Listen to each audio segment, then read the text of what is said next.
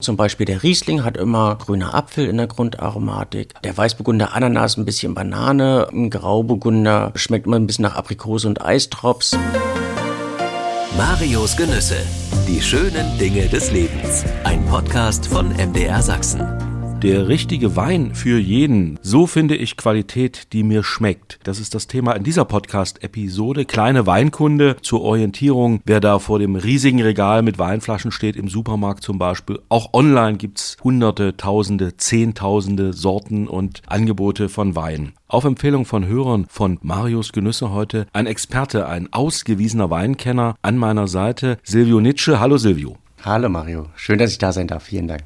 Silvio, du kennst dich aus mit Wein, bist Weinsommelier, betreibst eine Weinbar, die dann sinnigerweise Weinkulturbar heißt. Ja, die häufigste Frage, die du möglicherweise gestellt bekommst, was ist ein guter Wein? Ich stehe hier vorm Regal, ich sitze in deiner Bar, die auch voller unterschiedlicher Weinsorten ist.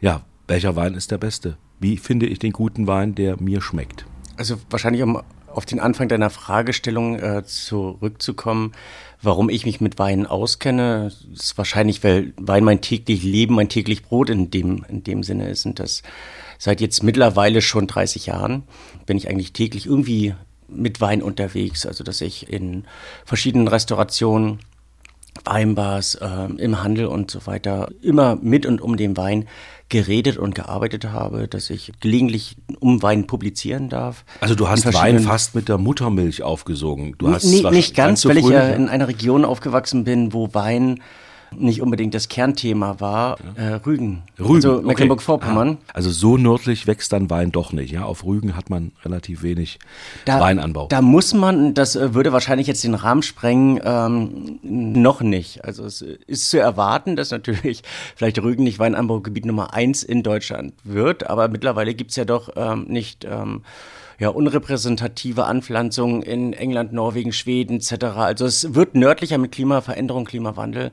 Und es ist ein, ein, reges Thema. Also vielleicht meine Urenkel, die werden ähm, auf Rügen auch Wein ernten können. Rüganer bist du? Bist also irgendwann von der Küste nach Dresden gekommen. Wann war das? Welcher Jahrgang bist du überhaupt? Ich bin Jahrgang 74 bin dann später nach Friesland gegangen, habe dort meine Ausbildung ähm, zum, zum Kellner gemacht oder zum Hotelfachmann gemacht und hatte dann eine sehr, sehr lange Reisezeit in Wanderjahre und ähm, 2007 haben wir uns bewusst für die Stadt Dresden entschieden und äh, sind nach Dresden gezogen und seitdem darf ich hier meine kleine Weinkulturbar hier in Striesen betreiben. Eben äh, kleine Visitenkarte von dir, wunderbar. Nochmal diese etwas ja sehr komplexe Einstiegsfrage. Was ist ein guter Wein? Wie finde ich guten Wein? Wir gehen ja noch ins Detail dann, aber die Frage kommt wahrscheinlich relativ häufig von Leuten, die sich jetzt nicht so intensiv mit Wein beschäftigen wie du. Auch von Leuten, die sich sehr intensiv mit Wein beschäftigen, weil das natürlich ein absolut nicht definierbarer Begriff ist oder eine äh, absolut, absolut nicht definierbare Aussage, was ist guter Wein oder wann erkenne ich guten Wein oder wann habe ich guten Wein. Und viele brauchen eben 10, 15, 20 Jahre, um das irgendwie zu ähm, eruieren. Das hilft jetzt aber keinem weiter, die Aussage. Ich glaube, wenn man es mh, klar deklinieren oder runterbrechen möchte, ähm, sollte man das vielleicht so zweiteilen. Also was, was möchte ich genießen oder was möchte ich trinken? Möchte ich auf der einen Seite Alkohol mit Weingeschmack? Da gibt es auch, auch guten Alkohol mit Weingeschmack. Also den gibt es überall auch in einer breiten Masse. Mittlerweile sind die da recht professionell aufgestellt, auch im industriellen Segment. Und das du meinst es jetzt natürlich auch, schon ironisch, ne? Alkohol mit Weingeschmack. Nein, ich meine das also ganz im Ernst. Es ist Alkohol mit Weingeschmack und mehr nicht. Mhm. Also es ist ähm, steht aber Wein ein, drauf auf der Flasche. Es steht Wein drauf, aber es ist etwas, was ähm, hochindustriell produziert wurde, was ähm, konzeptioniert wurde wo keine Seele und keine Philosophie hinter ist und wo ich einfach das schmecke, was ich schmecken möchte. Also sprich Frucht, ein Gaumen voll, ich schmecke Alkohol, ich schmecke Säure, ich schmecke Süße, was auch immer, wie, wie auch immer das konzeptioniert sein sollte. Auch das ist in gewisser Weise ein guter Wein. Also es ist eine, ist eine gute Droge. Auf der anderen Seite gibt es natürlich diesen Wein, den wir in unserer idealisierten ähm, Vorstellung leben und leben möchten, wo ein Winzer dahinter steht, wo Philosophie gelebt wird, der sich das ganze Jahr durch den Weinberg quält, der im Keller versucht zu probieren, zu probieren, irgendeiner Sache hinterher jagt und versucht etwas Hochphilosophisches in die Flasche zu ziehen, was möglichst noch 10, 20, 30 Jahre reift, was immer teurer wird und so weiter. Also da gibt es diese Weinphilosophie, wie wir sie ganz gerne mögen, und da gibt es auch gute und schlechte. Aber in der Regel kann man zu sagen, zumindest sagen, also ethisch ist das für mich der gute Wein, weil jemand ein Lebensziel damit verfolgt. Also wo auch eine Geschichte, eine Persönlichkeit dahinter steckt. Das heißt, es ist nicht nur der Gaumen oder die Geschmacksrezeptoren, die bestimmen guter Wein, schlechter Wein, sondern der Geist schmeckt mit. Äh, der Geist wird angesprochen. Also es gibt Wein, den man eigentlich jeden Tag trinken kann, weil er lecker ist weil er einfach lecker gemacht wurde und diesen, äh, diesen Begriff einfach auch verdient, was auch nichts Negatives ist. Und es gibt eben Weine, die beanspruchen, dass man sich in, ihn, in sie hereinarbeiten kann. Ich würde es vielleicht im Großen und Ganzen, ähm, um auf den Anfang der Frage zurückzukommen, herunterbrechen. Wie kann man es wirtschaftlich beziffern? Was ist guter Wein? Also ein guter industrialisierter Wein sollte um die fünf Euro kosten, auf keinen Fall darunter. Dann kann man davon ausgehen, dass pure Chemie drin ist. Und ein guter Winzerwein, also der von einem handwerklich arbeitenden Winzer produziert wurde, sollte allerwenigstens sieben, idealerweise ab, die, ab zehn Euro ähm, kosten. Vor ein, zwei Jahren hatten wir da noch andere Zahlen, aber berücksichtigt der allgemeinen Entwicklung ist es ein bisschen teurer geworden, aber so fünf und zehn Euro, je nachdem, was ich genießen möchte und wo ich weiß, ich tue mir nicht allzu schlecht, es soll meinem Körper nicht allzu schlecht, wäre ich befördere es ja in das Innere meines Körpers, also mein, mein Heiligtum sozusagen. Ja, also ist ein Nahrungsmittel oder beziehungsweise ein Lebensmittel, Genussmittel, klar. Genussmittel. Also du, wir sind jetzt schon beim Preisindex, aber das ist schon mal die erste große ja, Richtung. Inflation vielleicht schon eingerechnet, also unter fünf Euro, sagt Silvio Nitsche, der Weinsommelier, Weinkenner, sollte man vorsichtig sein, was äh, die Qualität angeht. Oder vorm Weinregal oder am Weinregal kann man ja auch schon gucken, ist das ein Winzerwein? Ist das ein Wein, der also glaubhaft aus einem Betrieb kommt, wo der Name noch authentisch draufsteht? Oder ist das ein Industriewein? Wäre schon mal eine Unterscheidung. Denn, das wäre eine weitere Kategorie, kann ich denn von außen, ohne zu kosten, überhaupt entscheiden, Qualität oder keine Qualität? Schmeckt mir der Wein oder schmeckt mir der nicht? Geht das, ohne mal ran, dran zu schnuppern oder zu kosten? Kann man also quasi ja anhand von Flasche oder ja, wie es aussieht, so der erste Blick, kann man da erkennen, ob das ein qualitativ guter Wein ist? In dem Sinne sollte man einfach ehrlich zu sich selber sein und sollte sich überlegen, was möchte ich? Möchte ich in der Tat diese Qualität haben, die ähm, ich mir vielleicht idealisiere, oder ähm, reicht mir einfach ein anständiger Wein? Und ähm, ein qualitativer Ansatz, also ein handwerklich produzierter Wein, kann selten wie überall in der Welt, wie bei Schokolade oder bei Kaffee, seltenst eben in absoluter Masse produziert werden. Und größere Vertriebswege kaufen eben auch größer ein. Sprich, wenn ich beim Discounter bin, dann rechnen die natürlich mit Auflagenzahlen von 500.000 Flaschen, eine Million Flaschen, zwei Millionen Flaschen. Und ähm, das ist dann letztlich wie bei der Tierhaltung, Masse kann es nicht gesund sein.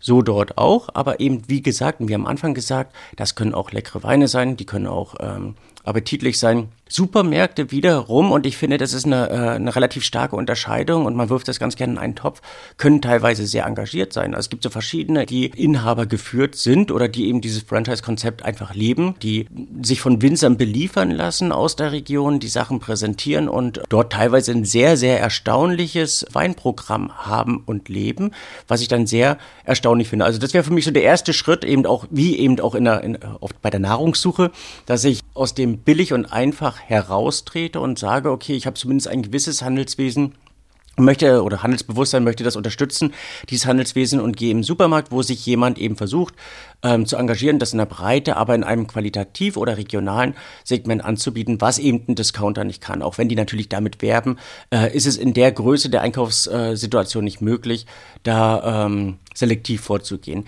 Der nächste Schritt danach wäre dann für mich eben der Weinfachhandel. Wenn ich dann eben gezielt etwas suche oder wenn ich sage, okay, ich möchte gerne etwas Beratung haben und möchte den besonderen Weinmoment mit irgendwas unterm erklärt bekommen, warum ich was wie wo genießen darf oder wie ich mich damit weiterentwickeln darf. Und dann eben parallel dazu wäre für mich hier, und wir sind ja in einer Weinregion, der Schritt zum Winzer. Ja. Dass ich einfach beim Winzer bin, dass ich ähm, den Weinberg sehe, dass ich vielleicht vor Ort schon mal vorprobieren kann, was ich dann später zu meiner Gans oder was auch immer ähm, serviere und eben diese Euphorie, diese Philosophie damit nach Hause trage und das lebe. Aber so dürfen wir dann eben auch so die Preisstaffelung dann letztlich sehen. Also das ist, billigste ist der Discounter. Der Supermarkt hat teilweise preisbewusste Weine, auch in einer etwas größeren Auswahl. Ist aber teilweise, man kann es nicht verallgemeinern, aber regional auch orientiert. Der Weinfachhandel wird teilweise noch etwas teurer sein oder natürlich muss man da anders kalkulieren als eben im Supermarkt. Da muss man ein bisschen mehr rechnen. Der Winzer ist wahrscheinlich nicht der günstigste, aber man hat das größte Weinerlebnis letztlich dabei. Bist du jemand, wenn du Gäste hast, die du bewirtest, bist du jemand, der dann ja empfiehlt und sagt, ich habe den Wein für dich, den musst du probieren, der schmeckt dir? Oder wie gehst du ran, wenn du rausfinden willst, ja, was ich für ein Weintyp äh, typ bin zum Beispiel? Hm.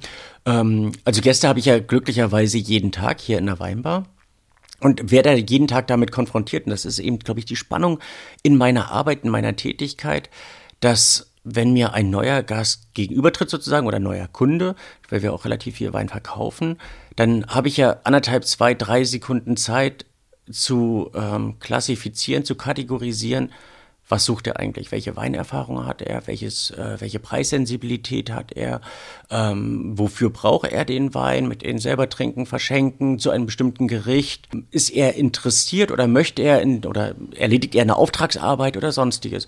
Und ähm, all diese Faktoren spielen dort mit hinein, den richtigen Wein zu finden. Und da eben auch in der Breite letztlich der Weinerfahrung und der Weinsensibilität immer sensibel zu bleiben, offen zu bleiben und dann eben irgendwann eine Punktlandung zu ja, also ich käme jetzt zu etwas vorgerückter Stunde. Es ist Vormittag, da ist noch nicht die Weinzeit, jedenfalls für den Normalmenschen. Also ich käme jetzt abends und sage, ich hätte gern ein Glas Rotwein trocken. Wie fragst du dich ran? was ich so mag, wenn ich es nicht näher beschreiben könnte. Für mich das allererste, dass man äh, versucht, in der gleichen Abfolge, wie ich auch Wein lernen empfehle, voranzugehen. Also ich versuche mich erstmal über die Aromen heranzutasten. Also welche Aromen soll er haben? Welche Aromenfarben? Welche Aromenkategorisierung? Soll es eher was dunkel, was rotfruchtiges sein? Was, was, äh, was hellrotes oder wie auch immer? Und darüber kann man die Rebsorten dann deklinieren, dass man ähm, versucht, die Rebsorte herauszufinden, dann vielleicht die Region, die Intensität, ob äh, kräftig, leicht, ob säurebetont oder eher mild, ob trocken oder eben nicht trocken welche Wertigkeit der Wein haben sollte. Und so Step by Step kann man sich an den Geschmack herantasten. Oder wenn die Aussage relativ klar kommt, dass jemand sagt, ich mag ganz kräftig Johannisbeere und das im einen sehr, sehr milden Stil, dann weiß man ganz klar, Cabernet Sauvignon, Chilebum.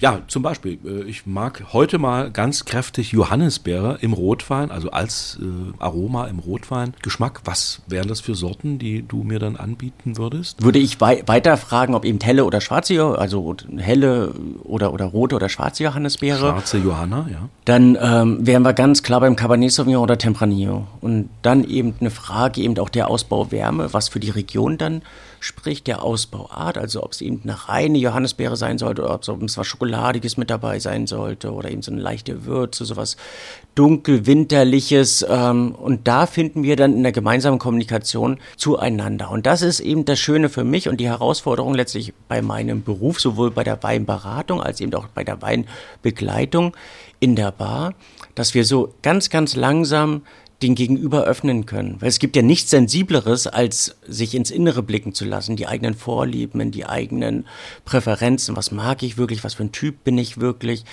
Weil man wird ja dann automatisch taxiert und sich so dem anderen so nackt, so offen gegenüber zu geben, das erfordert schon eine gewisse Offenheit. Er, heraus resultiert dann aber eben auch so ein gewisses Vertrauensverhältnis. Und diese Beratung unterscheidet sich ja dann schon mal vom Einkauf im Supermarkt oder in, in einem Laden, wo man eben nicht diese ganz gezielten Fragen vielleicht beantwortet bekommt.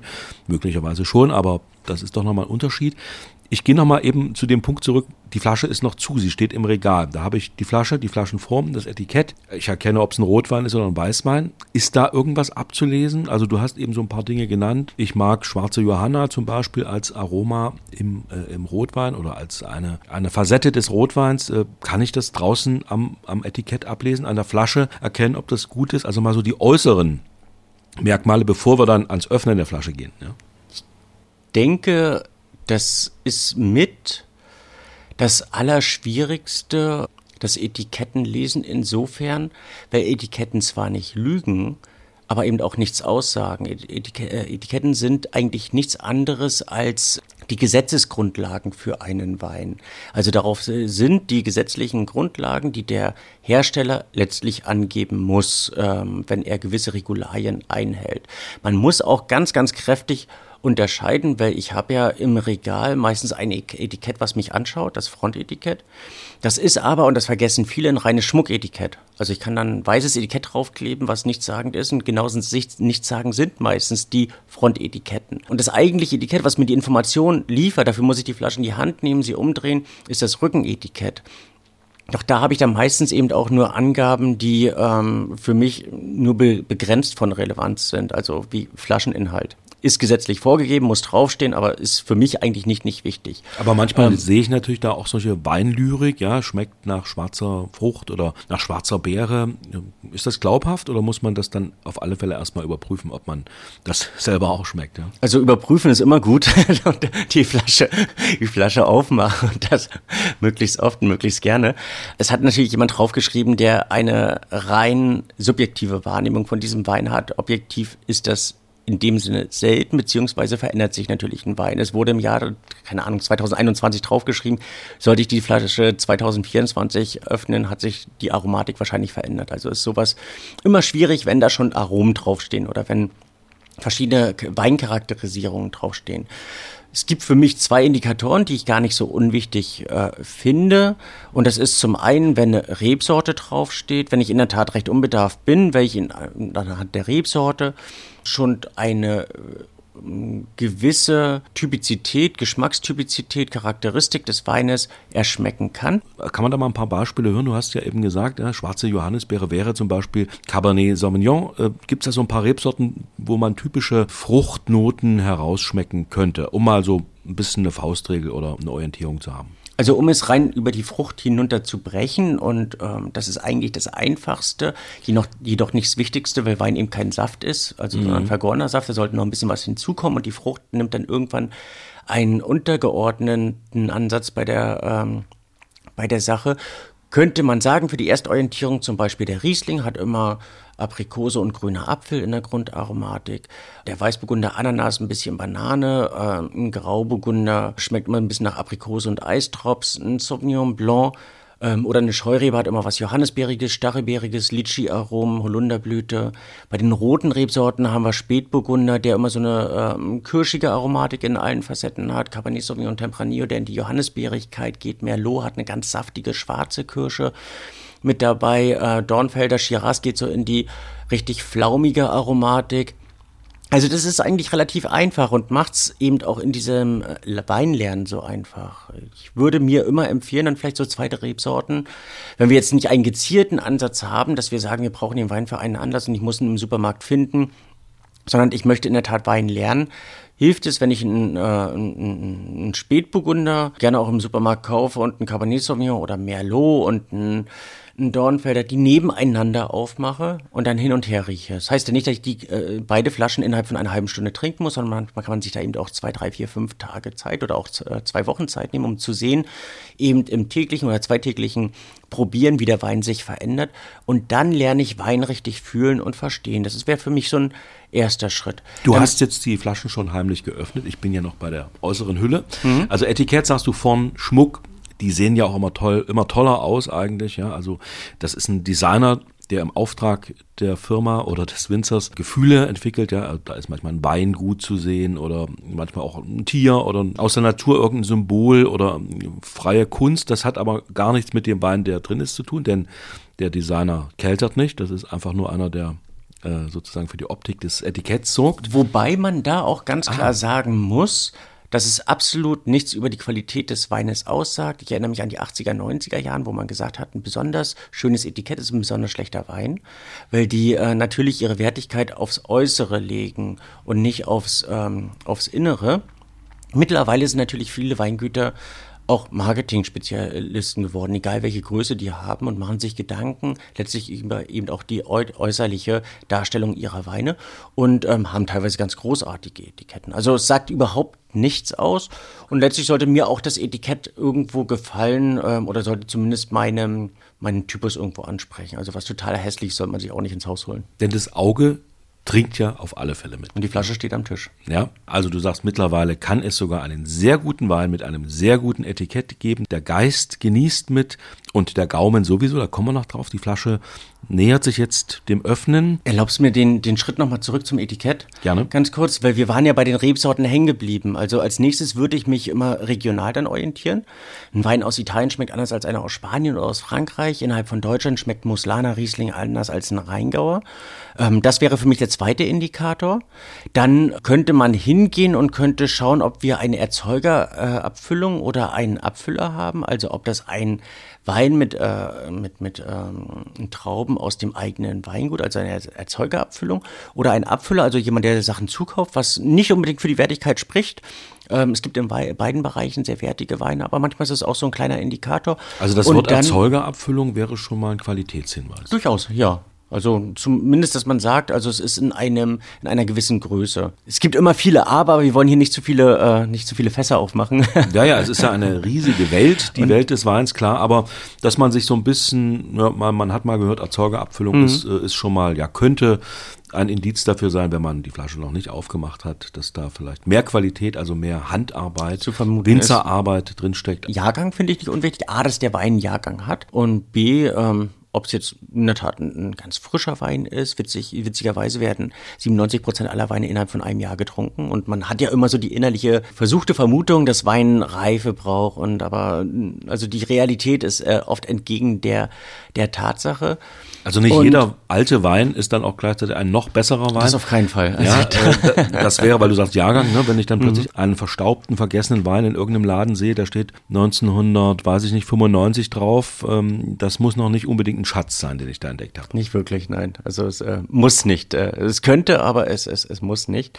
Und dann der ähm, oft gehegte ähm, Zusatz enthält Sulfide. Schwefel ist ein natürliches Produkt bei der Weinbereitung, was zugegeben wird, was auch als Nebenprodukt der alkoholischen Gärung entsteht, automatisch entsteht. Und es ist für Leute dort drauf äh, geschrieben, die ein Schwefelasthma haben und dann allergische Reaktionen bekommen. Äh, enthält Sulfite, das würde selbst auf dem teuersten Wein der Welt stehen. Es steht auf den teuersten Weinen der Welt. Also es gibt viele Weine, die, äh, wo, ke wo kein Schwefel zugesetzt wird äh, bei sogenannten Naturweinen. Diese Weine sind aber eben ähm, dann oftmals komplizierter und nicht einfacher zu trinken. Sie sind bekömmlicher, aber es spricht in dem Sinn auch nichts gegen Schwefel, wenn ich behutsam damit umgehe. Es ist wie Medizin für den Wein und wenn ich behutsam mit Medizin umgehe, ist es auch nicht verkehrt für mich. Nur wenn ich eben, und das ist wiederum bei äh, Industriewein, was ja äh, zuvor auch deine Frage war, der gesetzliche Grenzwert für Schwefel so enorm hoch, dass es dem Körper nicht gut tut. Also es ist einer der Indikatoren, wo ich mir nichts Gutes tue und was ich auch am nächsten Tag merke. Wenn ich einfachsten Wein trinke und den in größeren Mengen, dann merke ich das am nächsten Tag allein auf, aufgrund der Schwefelreaktion, die mein Körper als abstoßend empfindet und dementsprechend abstößt. Kleiner Schwenk mal in die Weinfachsprache. Du hast eben den Begriff kompliziert zu trinken verwendet. Liest man ja immer mal oder höre ich ab und zu mal, ja, dieser Wein ist nicht so einfach, der ist kompliziert oder oder es ist ein einfacher Wein oder ja, was heißt das, äh, um es mal mit ein paar Worten vielleicht abzuhandeln? Ja, was heißt das? Der ist kompliziert zu trinken oder ist nicht so einfach zu trinken? Was, was heißt das? Also trinken ist doch relativ einfach. Einen Schluck nehmen und dann schmeckt er einem oder nicht? Das ist ja oftmals eben auch so der, der Indikator für viele, schmeckt mir oder schmeckt mir nicht. Da werden immer die leckeren Weine gewinnen. Äh, lecker heißt aber zumindest im, Qualitativ, im qualitativen Sinne nicht unbedingt das, das Wertigste, das Hochwertigste, weil natürlich Menschen, die sich professionell mit Geschmack auseinandersetzen, egal ob im Food- oder im Beverage-Bereich, suchen immer das Leckere letztlich dabei. Und man kann es ganz gut mit Schokolade vergleichen. Also es gibt leckere Schokolade äh, in rauen Mengen und Süß für unter einem Euro, genau. Sahnig, ja. Und es gibt eben ähm, Schokolade, die ein bisschen mehr Esswiderstand hat, also die dann eher kompliziert wird. Das ist ja meistens die hochprozentige Schokolade. Ja, die bitter schmecken kann, genau. sehr bitter schmecken kann. Und so ist es beim Wein eben auch. Mhm. Also je wertiger der Wein wird, in der Regel, je komplizierter er wird, äh, wird er und wie bei dunkler Schokolade, je wertiger die ist, umso langsamer und bewusster ist man, aber umso unleckerer wird das Ganze. Also kompliziert heißt in dem Sinne, man sollte sich bei einem mit kompliziert beschriebenen Wein ein bisschen damit auseinandersetzen und vielleicht auch nicht als Einstiegswein wählen. Er gibt einem die Möglichkeit, dass man sich damit auseinandersetzen kann. Jetzt zur Flaschenform. Genau. Hat man Anhaltspunkte? Also ich weiß es äh, aus Sachsen, da gibt's die Sachsenkeule.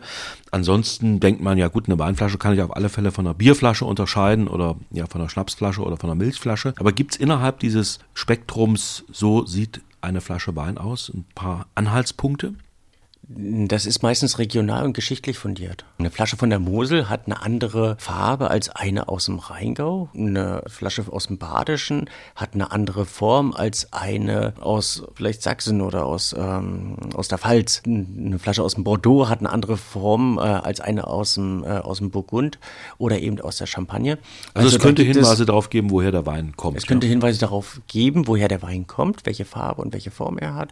Es könnte äh, Hinweise auf die Rebsorte geben. Also ein Cabernet füllt man oftmals in anderen Flaschen ab als ein Spätburgunder oder ein Riesling in anderen Flaschen als ein Weißburgunder. Manche Winzer brechen da natürlich auch jegliche äh, ethische Regeln und ähm, füllen die Flaschen ganz kunterbunt äh, ab. Man muss auch sagen, dass aufgrund ähm, der ähm, sehr, sehr schwierigen Marktsituation im letzten Jahr ganz viele Winzer hingegangen sind und die Wahl hatten, entweder nämlich eine völlig skurrile Flasche und kann überhaupt abfüllen, um weil es an Glas, Glas mangelte. Weil es an Glas mangelte. Mhm. Also gerade weißes okay. Glas ähm, gerade für Roséweine, wo zu absoluten Mangel waren, es wurden Höchstpreise bezahlt. Das nur am Rand formuliert. Die Farbe des Glases, also wir kennen das, äh, es gibt grüne Flaschen, es gibt weiße, also durchsichtige Flaschen oder eben glasklare Flaschen, braune Flaschen.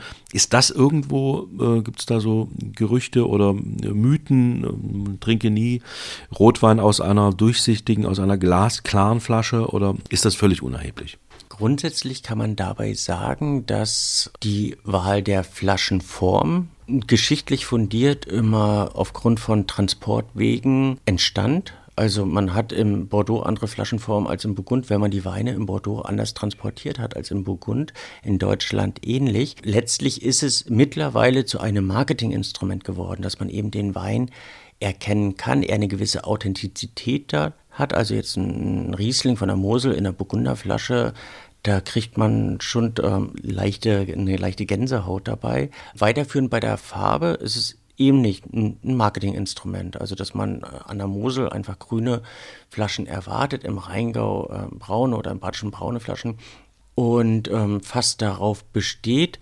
Beim Roséwein erwartet man fast ähm, weiße Flaschen, damit man eben diese schöne Rosé und die unterschiedliche Roséfärbung sieht. Man muss aber ganz fairerweise sagen, dass das Schlimmste für einen Wein und das, wo man überhaupt nicht zuraten sollte, eben weiße Flaschen sind. Grün ah. und Braun sind noch akzeptabel, wobei es da auch verschiedene ähm, Wertigkeiten gibt. Aber wenn ich eine weiße Flasche sehe, und man kann das selber mal ausprobieren, dass man ähm, eine ähm, weiße Flasche kauft mit, ähm, mit ähm, zweimal dem gleichen Getränk sozusagen, sei es Saft, sei es Wein. Einstellt man für drei, vier Tage für eine Woche aufs Fensterbrett. Und eine behält man im Dunkeln sozusagen, also irgendwo im, im Kämmerchen oder im, im, Schrank. Und nach einer Woche äh, öffnet man beide Flaschen, sei es eben ein Roséwein oder ein Saft, und probiert beide. Und eine Flasche, also die auf dem Fensterbrett, wird den äh, Lichtgeschmack, den sogenannten Lichtgeschmack auf, äh, aufweisen. Die UV-Strahlung verändert das Getränk in diesen weißen Flaschen ganz, ganz gravierend und ähm, lässt, hinterlässt so, so eine Art kennst du das, so einen Blumenkohlgeschmack? Ah ja. Wenn Blumenkohl so, so ja, über, als Blumenkohl schmeckt ja ganz gut, aber im Wein es ist eher, eher, eher schwierig. Haben. Und das ist das dermaßen, ist der Lichtgeschmack. Ja. Das ist der Lichtge äh, sogenannte Lichtgeschmack, und genau. Lichtgeschmack. Und das ist äh, dermaßen, also äh, frappierend und gravierend. Und da fragt sich natürlich jeder, äh, warum machen Winzer da? Und das hm. setzt warum man einfach das, das, das Marketing und eben ähm, die, die visuelle Ästhetik über die eigentliche Qualität. Und ähm, als Winzer geht man dann immer ähm, mit der Aussage um, na, er ist ja in Kartons. Mhm. Aber wenn man realistisch durch einen Supermarkt, durch einen Discounter geht, stehen da wenige Flaschen in Kartons, sondern eigentlich meistens im Freien herum. Und da ist egal, welche Farbe die haben. Und die werden oftmals nicht innerhalb von einem Tag verkauft. Und ich deute es jetzt mal für mich, also als leichte Tendenz, Wein eher in dunklen Flaschen kaufen als in weißen. Ja, nun gibt es Weißwein meistens in hellen Flaschen, in weißen Flaschen. Echt? Naja, also äh, sagen wir mal grünliche, hellgrünliche Flaschen. Ja, aber grün ist grün. Grün ist nicht ah, weiß. Okay, also da, das ist sozusagen äh, dann ja, schon ja, nee, also weiß-weiß sozusagen. Also. Mhm. also schon mal so als kleine Tendenz, äh, Wein grundsätzlich, also wenn man die Wahl hat, eher in dunklen Flaschen kaufen. Ja. ja? Interessant. Also auch ein Hinweis darauf, auf unsere Überschrift heute in dieser Episode von Marius Genüsse. Der richtige Wein für jeden. Wie finde ich Qualität, die mir schmeckt? Also, die dunkle Flasche hält den Wein ja, in seiner Qualität. Mhm. Eine gute Bekannte von mir erzählte mir, die sogar eine ganze Weile in Frankreich gelebt hat, sie könne die Qualität von Wein an der Flasche damit erkennen, indem sie sie rumdreht, also wenn sie natürlich noch zu ist. Und je tiefer diese Einbeulung ist, diese am unteren, äh, also am, am, Boden der Flasche, desto besser ist die Qualität. Ist das Unsinn oder kann man sagen, gut, ein toller, ein, ein sehr guter Winzer wird immer darauf Wert legen, dass seine Flasche unten besonders tief eingebuchtet ist? Also keinen glatten Boden hat? Hast du von dieser Theorie schon mal gehört? Nein, also ich habe davon noch nie gehört. Es gibt ein, äh, eine Begründung bei, bei diesen Einbuchtungen. Also es gibt zweierlei Begründungen. Zum einen, warum es diese Einbuchtung, Einbuchtung gibt. Und das war, als man vor 300 Jahren anfing, die, die Flaschen zu blasen, brauchte man im Prinzip diese Einbuchtung in einer weiterführenden Industrialisierung des Flaschenblasens. Zum anderen bei, bei Schaumweinflaschen braucht man diese Einbuchtung für die Druckverlagerung, damit die Flaschen nicht explodieren.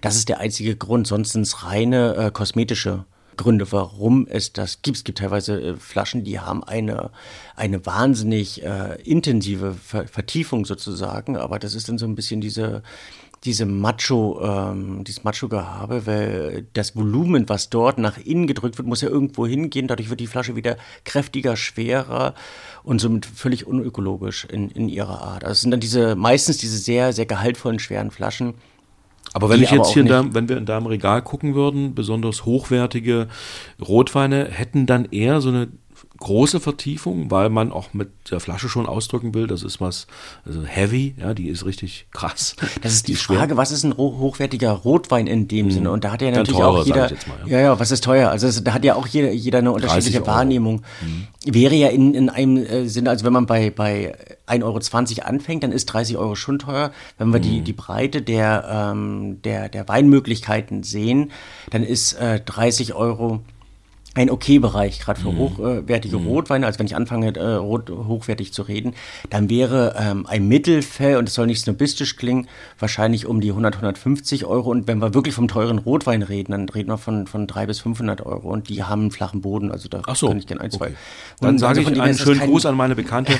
Die sehr hochwertigen Rot, äh, Rotweine haben einen flachen Boden. Das muss noch nicht äh, für die Qualität in, sprechen. Okay, also. Es, es, es, gibt keine Regeln. Also es gibt hm. natürlich auch hochwertige Rotweine und auch ein, ähm, ein, Wein für 30 Euro hat eine gewisse Wertigkeit. Und wenn ich so einen Wein, keine Ahnung, aus Südfrankreich, aus Italien irgendwo ähm, sehe, auch mit dieser Wertigkeit, mit dieser tiefen Einbuchtung, kann da auch ein wertiger Wein drin, drin sein. Aber es ist überhaupt kein Indikator für, mhm. für Qualität. Ja.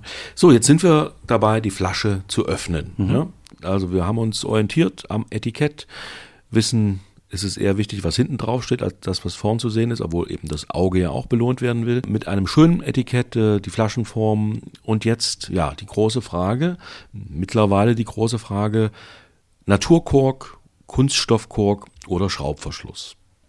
Also dabei gibt es keine Richtlinie. Wir hatten mal eine, eine, eine Vergleichsprobe, wo wir ein und denselben Wein aus ähm, 20 verschiedenen äh, Verschlussmöglichkeiten probiert haben.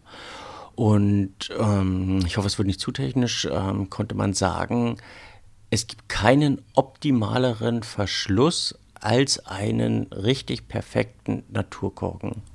Ja, immer ähm, noch, ja. Trotzdem der, die Technologie beim Schraubverschluss oder auch bei Kunststoffkorken natürlich so sich anzunähern versucht an den Naturkorken. Muss jedoch sagen, dass ähm, es wahrscheinlich unter 100, 200 Korken einen perfekten gibt. Also die, die Naturkork, äh, ja. Naturkorken, also, genau. Die Qualität der Naturkorken hat sich gravierend verbessert. Also wenn ich an die Zeit denke, vor 15 Jahren, als die Schraubverschlüsse mit einmal gravierend zunahmen, weil die Ausfallquote bei äh, Naturkorken und den daraus resultierenden Korkschmeckern dermaßen enorm war. Es waren teilweise 10 bis 25 Prozent ähm, weil zu viele Korken gebraucht wurden, zu wenig Aufwand betrieben wurde, teilweise billigste Korken verwendet wurden hat die Entwicklung der enormen Zunahme von Schraubverschlüssen dazu geführt, dass eben auch die Qualität der, der Naturkorken zugenommen hat. Und mittlerweile kann man sagen, man hat vielleicht ein Prozent ähm, Ausfall. Also da ist im, im, qualitativen Sinne viel, viel passiert, aufgrund eben auch der geringeren ähm, Abnahmemengen seitens der Winzer. Also wenn es ein absolut perfekter Korken ist, dann ist, ähm, ist geht nichts darüber in dem Sinne. Jedoch ähm, haben jetzt in den letzten 10, 15 Jahren auch die Technologien beim Schraubverschluss ähm, enorm zugelegt. Warum ist der Naturkorken so ideal? Also er ist ja seit äh, die Flasche existiert wahrscheinlich das äh, das erste Verschlussmittel gewesen, der Naturkork aus der Korkrinde, der Korkeiche hergestellt. Warum ist der so optimal? war, war eines der ersten, das stimmt. Und warum es wirklich optimal ist, da, da, darüber streiten sich in der Tat auch Fachleute. Man weiß es nicht. Also es gibt Leute, die sagen, es findet ein Luftaustausch statt. Es gibt andere, die sagen, es findet absolut kein Luftaustausch statt, was dem widerspricht, dass zum Beispiel ein äh, Schraubverschluss verschlossener Wein wesentlich langsamer reift. Ähm, es finden verschiedene mikrobakterielle ähm, Entwicklungen statt bei einem Naturkorken, die bei einem Schraubverschluss nicht stattfinden. Man weiß es nicht. Es passiert etwas, was, was wahrscheinlich auch so ein bisschen die Mystik in dem Wein belässt, aber sie reifen anders, reifen harmonischer. Und bei dem ähm, Schraubverschluss verschlossenen Weine, die reifen wesentlich langsamer, sind länger frisch. Aber man muss so ein bisschen damit vergleichen, als hätte ich ähm, ein Gesicht, was ich immer wieder nachoperieren würde. Es sieht auch nach 30 Jahren in gewisser Weise jugendlich, aber unecht aus. Und so ist es dann eben auch bei den Weinen, die mit Schraubverschluss verschlossen wurden. Man kann sie länger aufbewahren, sie bleiben länger frisch aber sie altern nicht und sind dann so künstlich jugendlich mhm. irgendwann. Mhm. Und das ah, ist ja. dann auch nicht so ideal. Mhm. Aber ein Schraubverschluss ist mittlerweile nichts äh, oder kein Indikator mehr für Qualität. Auch sehr qualitativ hochwertige Weine sind schraubverschlossen. So haben sich verschiedene Regionen wie Australien, Neuseeland nahezu komplett für Schraubverschluss ähm, eingesetzt. Und es ist egal, welche, welche Wertigkeit, ob ich da jetzt Weine für, äh, für 2 Euro, für 5 Euro, für 100 oder 1000 Euro habe. Achso, ich wollte gerade fragen, wo hört äh, der Schraubverschluss, also in welcher Preisklasse äh, findet man keine Schraubverschlüsse mehr? Da sagst du gerade, gibt keine Grenze. Es also gibt ähm, sehr teuren Wein, also sehr guten, sehr ja, handwerklich hergestellten Wein die auch mit Schraubverschluss kaufen. Ja? sind, okay. genau. Also Dafür gibt es ja auch den 2-Euro-Wein immer noch oder 3 Euro, 4 Euro mit Naturkork. Ja? Mhm, also genau. Das ist, so, das ist auch kein Qualitätsmerkmal. Also es gibt verschiedene auch Weingüter wie Chateau Margaux und Bordeaux, wo die, äh, wo die Weine um die 1200 Euro kosten, die darüber nachgedacht haben, mit, Schraub, äh, mit Schrauber zu verschließen, aus ethischen oder eben auch aus, aus marktbegründeten ähm, Dingen einfach davon Abstand genommen haben, aber auch sie denken darüber nach. Und ähm, ich war bei einem, einem sehr interessanten Weingut ähm, im Frühjahr, die ähm, Weine im fünfstelligen Bereich ähm, produzieren.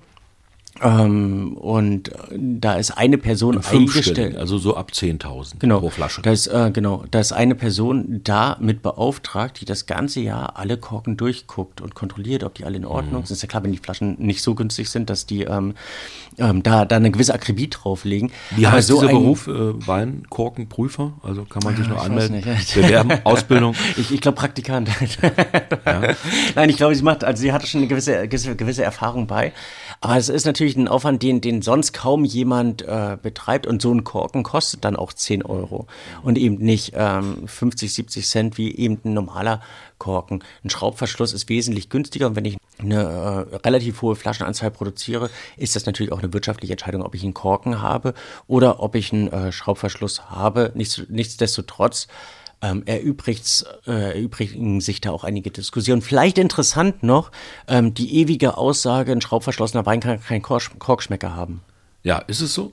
Äh, nein, also er, auch er kann Kork, äh, nach Kork Woher schmecken. Woher rührt das dann, wenn ein Schraubschluss Wenn es ein Bakterium Wein? ist, was ah. eben nicht nur, was sich auf die Korken legt innerhalb, innerhalb eines Weingutes oder innerhalb der Produktion, aber es kann genauso ähm, an Fässern haften, es kann genauso an Paletten haften und wenn äh, dieses in einem Betrieb ist, kann es passieren, dass eine ganze Charge mit einmal diesen Korkschmecker bekommt, mit Schraubverschluss verschlossen wird. Zudem hat der Winzer ja ähnlich wie der Bäcker auch die Möglichkeit, also der Bäcker kann Altbrot zu seinem Brot hinzufügen, macht es ja eben auch äh, oftmals, weil es ein Qualitätsindikator ist Winzer Winzer darf äh, zu einem gewissen Prozentsatz auch Altwein zu seinen Weinen hinzufügen.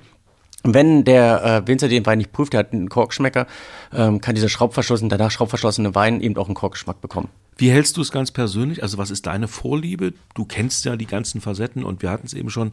Es ist kein Qualitätsindiz, ob da nun ein Schraubverschluss drauf ist oder nicht. Aber was ist dir lieber? So mit Plop die Flasche aufmachen mit einem schönen guten alten Korkenzieher oder mit einem mit, mit der Kraft der Hand und dem Schraubverschluss? es ist natürlich auf der einen Seite ähm, ein pragmatischer Ansatz, wenn ich eine große Veranstaltung habe, wo ich 200 Flaschen aufmache und 200 Flaschen äh, mit dem Korkverschluss aufmache, dann ist, äh, dann wünschte man sich ähm, einen ein, äh, Schraubverschluss bei dieser Flasche. Auch wenn ich äh, hier oder zu Hause bin und zwei Flaschen hintereinander habe, die ähm, mit Korken verschlossen sind ich dran rieche, die haben Korkschmecker, dann wünschte ich mir auch einen äh, Schraubverschluss zu haben. Auf der anderen Seite merke ich eben gerade bei greiften Weinen, dass ähm, schraubverschlossene Weine sich teilweise anders entwickeln. Da wünschte ich mir einen Korken oder manchmal eben auch zu Hause, auch wenn es nur dieser eine Moment ist, wo ich dann den äh, Korkenzieher ähm, in den Korken gleiten lasse, das langsam heraushebel und so weiter. Das hat schon für mich auch was, was Besonderes in dem Augenblick, mhm. als wenn ich die Flasche eben gleich äh, aufdrehe. Und der nächste Schritt ist ja für mich, es gibt ja kaum einen, keinen idealeren Verschluss für Weine und das beweist die Champagne, die seit Jahren ihre Weine so verschließen als die Kronkapsel. Mhm. Also wie wir es in der, äh, nicht wie wir, ich war ja nicht dabei, aber ähm, wie es in der DDR teilweise aus der Notsituation heraus praktiziert wurde, wurden Weine teilweise mit Kronkorken verschlossen, die teilweise heutzutage, obwohl es der Wein nicht hergibt, noch haltbar sind. Ich glaube, da oben siehst du ein, einige, ich habe da ein paar Exemplare, wie ganz rechts und so, die mit Kronkorken verschlossen das sind wurden. DDR-Weine? Genau, aus den 80er Jahren, die habe ich mal aus dem alten Bestand witzigerweise mit Was dazu bekommen.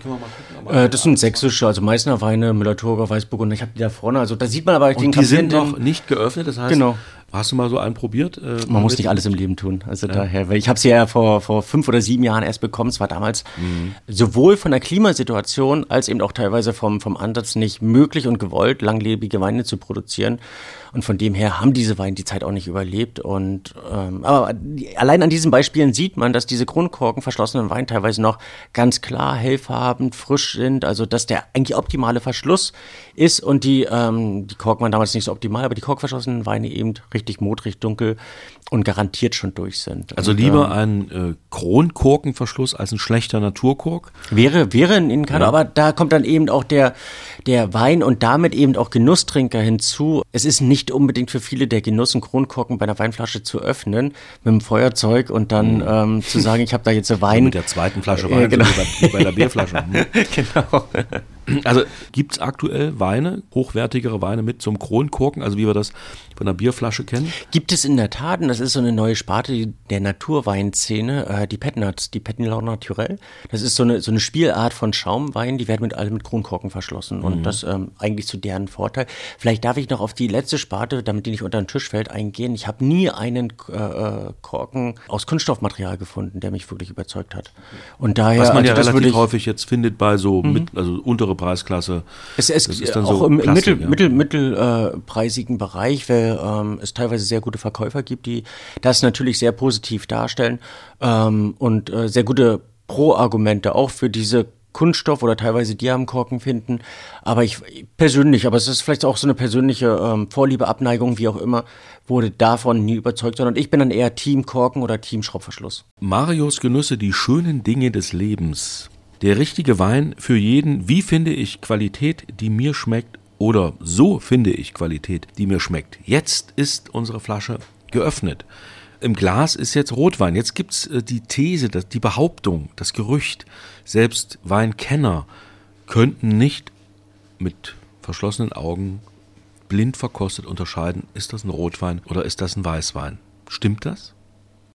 Weinkenner sollten es zumindest ähm, mit einer hohen Trefferquote können, wenn ich jetzt ein schwarzes Glas, verbundene Augen oder sonstiges habe oder irgendwie im schwarzen Raum, die Weine probiere. Ähm, es gibt verschiedene Indikatoren in Weinen, an denen ich die Weinfarbe messe. Also sowohl als Weinliebhaber, als Weinkenner oder als Wein, äh, Weinleihe.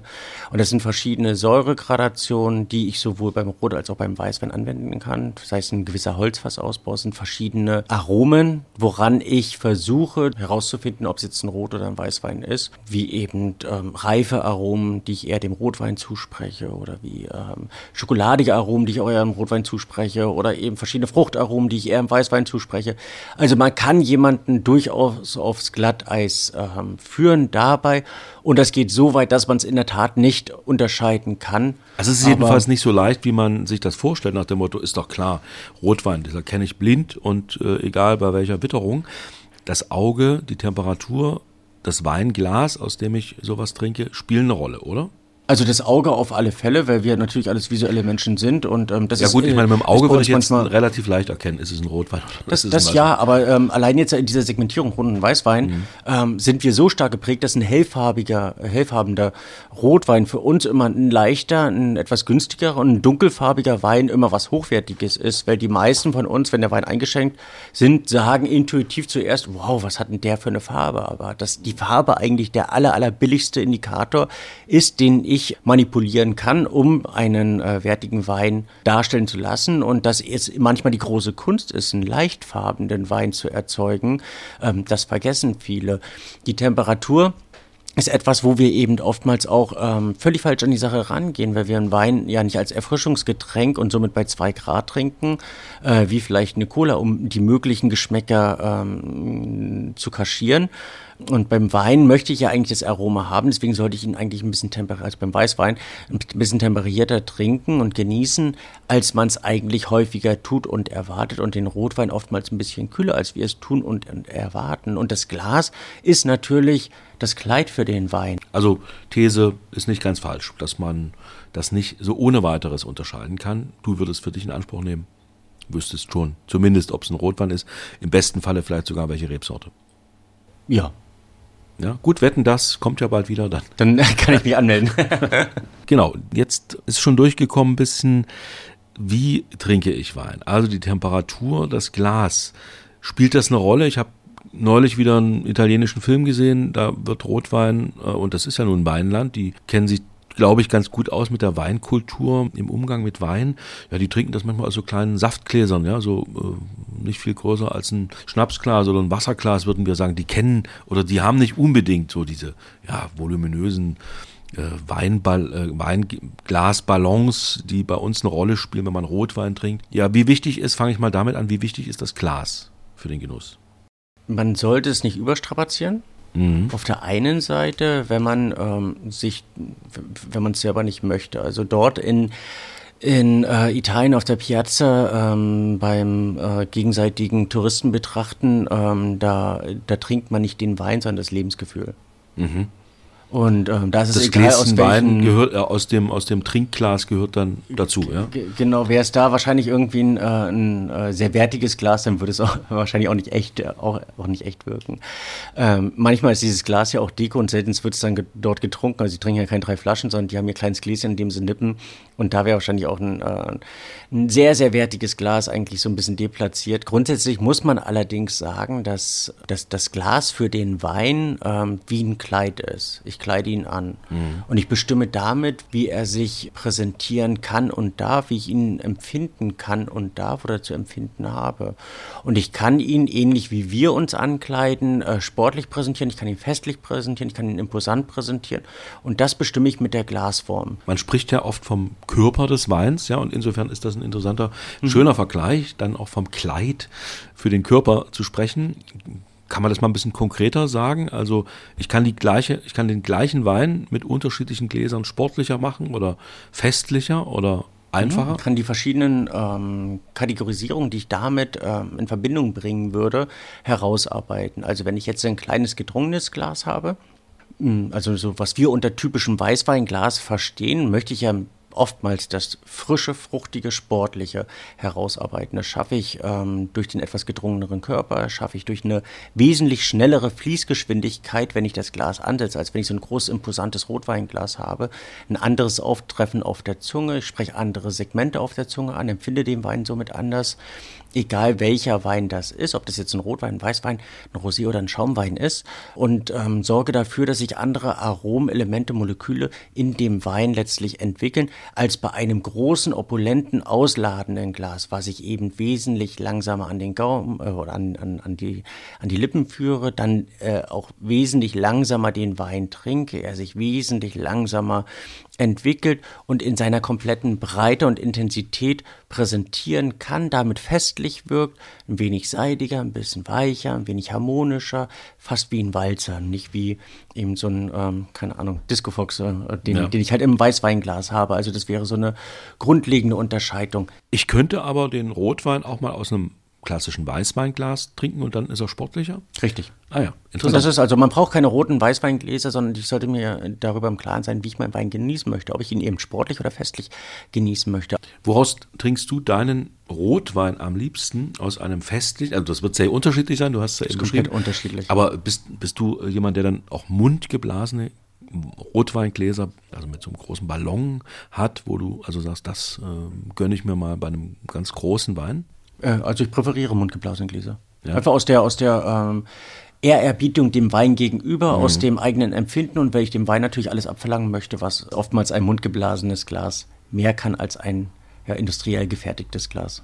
Ja, also wir merken schon, ich merke schon, auch darüber könnte man Stunden reden, über das Glas, welche Auswirkungen das auf den Wein, vielleicht sogar auf die gleiche Weinsorte oder auf den gleichen Wein aus einer Flasche hat, welches Glas man hat, kann man ja mal experimentieren. Ja? Also man nimmt sich einen guten Wein, fängt mal mit einem kleineren Glas an, wie die Italiener auf der Piazza oder versucht es dann mal sportlich und dann hat man das große, mundgeblasene, möglicherweise Glas, aus dem dann, ja, das gesamte Bouquet vor der Nase erscheint. Und das ist ähm, das, was ich oftmals gerne empfehle, also dass man den Wein gar nicht so in seiner selbst nehmen sollte, sondern ihn entdecken sollte und die Möglichkeiten einfach, die in Wein stecken, auch wahrnehmen sollte, um den Wein in seiner Gänze zu erleben. Also dass man mit verschiedenen Temperaturen arbeitet, dass man mit verschiedenen Speisenkombinationen arbeitet, dass man mit verschiedenen Gläsern arbeitet. Und um der, bei dem Beispiel von Gläsern zu bleiben, würde ich ein normales Marmeladenglas nehmen, den Wein da einschenken, dann würde ich ähm, vielleicht ein hochwertiges Glas und ein einfaches Ikea-Glas. Das kann äh, die ähnliche Form sein. Ich habe riesige Unterschiede dabei. Und wenn ich dann dazu noch zwei verschiedene Glasformen innerhalb einer, einer äh, Kategorisierung nehme, habe ich richtig viel Spaß und habe ein, äh, ein Weinerlebnis, was, ähm, was ohnegleichen ist. Und wo ich dann einfach auch merke, okay, ich, äh, der Wein bietet mir eben so viel mehr. Ich kann es, ähm, kann es mir selber herausarbeiten und der Wein sollte mir dienen und ich sollte aber zugleich dem Wein dienen. Also ich sollte ihm auch versuchen, die Möglichkeit zu geben, sich optimal zu präsentieren. Hast du jemals Wein aus dem Marmeladenglas getrunken? Aus ex experimentellen Gründen. Also Ja, dass ich okay. einfach gucke, was ist so reines Industrieglas. Es gibt ja eben auch ähm, in der Oberflächenstruktur Unterschiede zwischen einem Industrieglas wie Marmeladenglas und einem mundgeblasenen Glas. Und um Mhm. das eben zu greifen, habe ich den Wein aus Marmeladenglas getrunken. Aber letztlich sind Ikea-Gläser nichts anderes als ein Marmeladenglas. Ja. Also schön geformt, aber nutzlos. Sagt Silvio Nitsche, Weinsommelier, Betreiber der Weinkulturbar in Dresden, der sich bestens auskennt mit Weinen. Und wir gehen ja immer noch der Frage nach, wie finde ich den besten Wein für meinen Geschmack. Wir haben viel über erstmal die äußere Form gesprochen, der Flasche, Etikett, ja, was ähm, ist obendrauf auf der Flasche, ja, woraus trinke ich äh, Wein? Jetzt kommen wir so langsam äh, auch äh, auf den Genuss des Weins selber. Ja, womit kombiniert? Wein pur oder immer mit, äh, mit einer Speise? In Frankreich ist es, glaube ich, so, dass da Wein eher zum Essen getrunken wird. Also ich habe gehört aus Frankreich, das ist eher so eine deutsche Angewohnheit, Wein einfach mal so eine Flasche Wein auf den Tisch und trinken und genießen. Dort wird es eher immer mit Essen oder mit Speisen kombiniert. Wir Deutschen sind, glaube ich, die einzigen, die den Wein des Weines wegen trinken. Ach, die einzige Also, sogar. in, nein, vielleicht, ähm, vielleicht keine Ahnung, in, in Polen oder in Russland oder in, in, der Tschechei auch. Also da, aber äh, ich glaube, so von den uns bekannten Weinnationen und die, die im Weinkonsum im, ähm, in der Verbrauchsmenge recht weit oben stehen, sind wir, äh, haben wir ein Alleinstellungsmerkmal. In Frankreich, Italien und Spanien heißt, glaube ich, die einzige Mahlzeit ohne Wein Frühstück. Und sonst wird ähm, eigentlich alles irgendwie in irgendeiner Form mit Wein kombiniert oder Wein wird eben nicht ohne Essen kombiniert.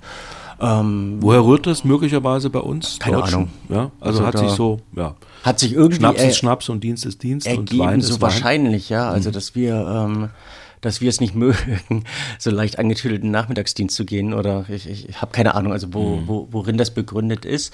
Grundsätzlich kann, kann man beides leben. Ich fordere dem Wein natürlich mehr ab, wenn ich in irgendeiner Form außer mit mir selber beeinflusse. Also ich selber habe ja immer einen Einfluss auf den Wein, dass ähm, der Wein bei jedem unterschiedlich schmeckt. Aber wenn ich den Wein mit irgendetwas kombiniere, also mit verschiedenen Säuren, Süßen, Elementen, Fetten, Aromen, was durch eine Speise passiert, verändert er sich. Mhm. Auch das wäre natürlich eine eigene Episode, was man da alles, also welche Käsesorten und welche Fleischsorten zu welchem Wein passen. Eine große, ich, eine große Episode. Ja, ich frage nochmal so, es gibt ja so diese alten Faustregeln zu hellem Fleisch, zu Fisch, Weißwein, zu schweren, dunklen Speisen, also Rehbraten oder Roulade, kräftige Rotweine. Stimmt erstmal, oder könnte man das durchbrechen? Wahrscheinlich nie den ganz leichten Weißwein zu einem sehr würzigen, herzhaften Fleisch. Das sind Regeln, die äh, stammen aus einer Zeit, als der Konsument noch nicht oder nicht mündig war. Mhm. Und da brauchte er Regeln, nach denen er sich zu regeln hat. Und äh, man wusste dann eben auch, dass ich zu meinem Hühnchen eine helle Soße brauche, zu meinem Fisch natürlich eine helle Soße brauche. Aber objektiv betrachtet, wenn ich eine gewisse, äh, eine gewisse kulinarische Affinität habe, wenn ich ähm, mich mit Essen und Geschmack ähm, auseinandersetze, dann durchbreche ich gerne die Grenzen und probiere einfach auch mal eine dunkle Soße zum Fisch, wenn der Fisch es hergibt, oder versuche ähm, zum zum Lammbraten mal eine helle Soße, weil ich einfach auch einen hellen Wein, auch einen Weißwein? und würde dann genauso beim Wein einfach versuchen ähm, einen etwas andersartigen Wein zu probieren, um das Ganze zu ergänzen oder eben auch konträr zu präsentieren. Das hilft jetzt erstmal keinen. Das, wo ich sagen würde, äh, was wirklich helfen würde, ist Mut. Mut auf de, äh, den eigenen Geschmack zu vertrauen, vielleicht den Wein zu probieren, den Wein zu fühlen und sich dann geschmacklich imaginär das Gericht dazu vorzustellen, so wie ich es auch mache, wenn ich ähm, einen Kuchen produzieren möchte, also einen Kuchen backen möchte, stelle ich mir ja schon vor, wie der Kuchen dann irgendwann schmeckt. Wenn ich ein Gericht ähm, gedanklich kreiere, stelle ich mir ja schon vor, wie die einzelnen Elemente zusammenpassen. Und so würde ich mir dann eben auch den Wein versuchen vorzustellen, sei es, dass ich ihn schon mal getrunken habe und äh, mir versuche vorzustellen, könnte er denn passen, ähm, imaginär, oder ähm, würde etwas anderes anders passen. Sonst frage ich auch jemand, der sich damit auskennt.